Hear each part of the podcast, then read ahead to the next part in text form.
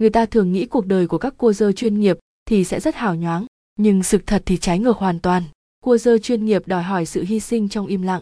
Mức lương bèo bọt nhất trong bốn môn thể thao lớn khác như bóng đá, bóng chày, bóng rổ và khúc côn cầu. Những gian khổ, các cua dơ chuyên nghiệp thì cuộc đời chắc chắn gắn bó với chiếc xe đạp, ăn cùng xe, ngủ cùng xe, đi du lịch bằng xe đạp. Cuộc sống luôn xoay quanh bên chiếc xe đạp.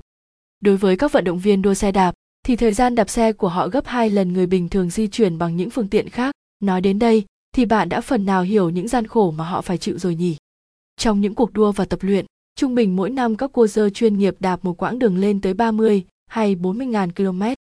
Một con số khủng khiếp phải không nào? Không giống với các môn thể thao khác, hầu như thời gian cả ngày họ đều ngồi trên yên xe đạp.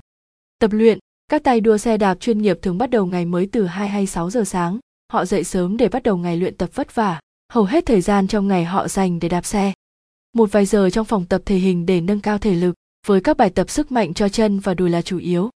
Mỗi tay đua sẽ có một thời khóa biểu riêng từ ban huấn luyện, thời khóa biểu luyện tập sẽ tùy theo sở trường mà họ đang có, sở trường về chạy nước rút, hay là một cô dơ chuyên chạy nước rút, hay là một tay chuyên leo đèo lội suối.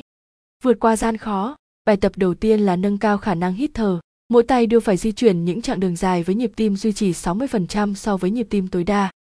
Bài tập này thì tương đối đơn giản.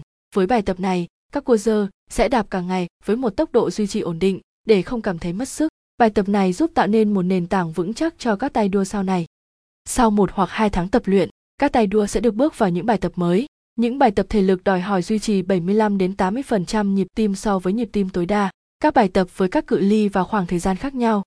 Với những cự ly càng ngắn thì đòi hỏi nỗ lực càng cao. Các bài tập này thường sẽ diễn ra trên những cung đường dốc hai đồi núi. Bài tập này tạo cho các tay đua sức bật rất tốt, hỗ trợ cho những chặng đua nước rút.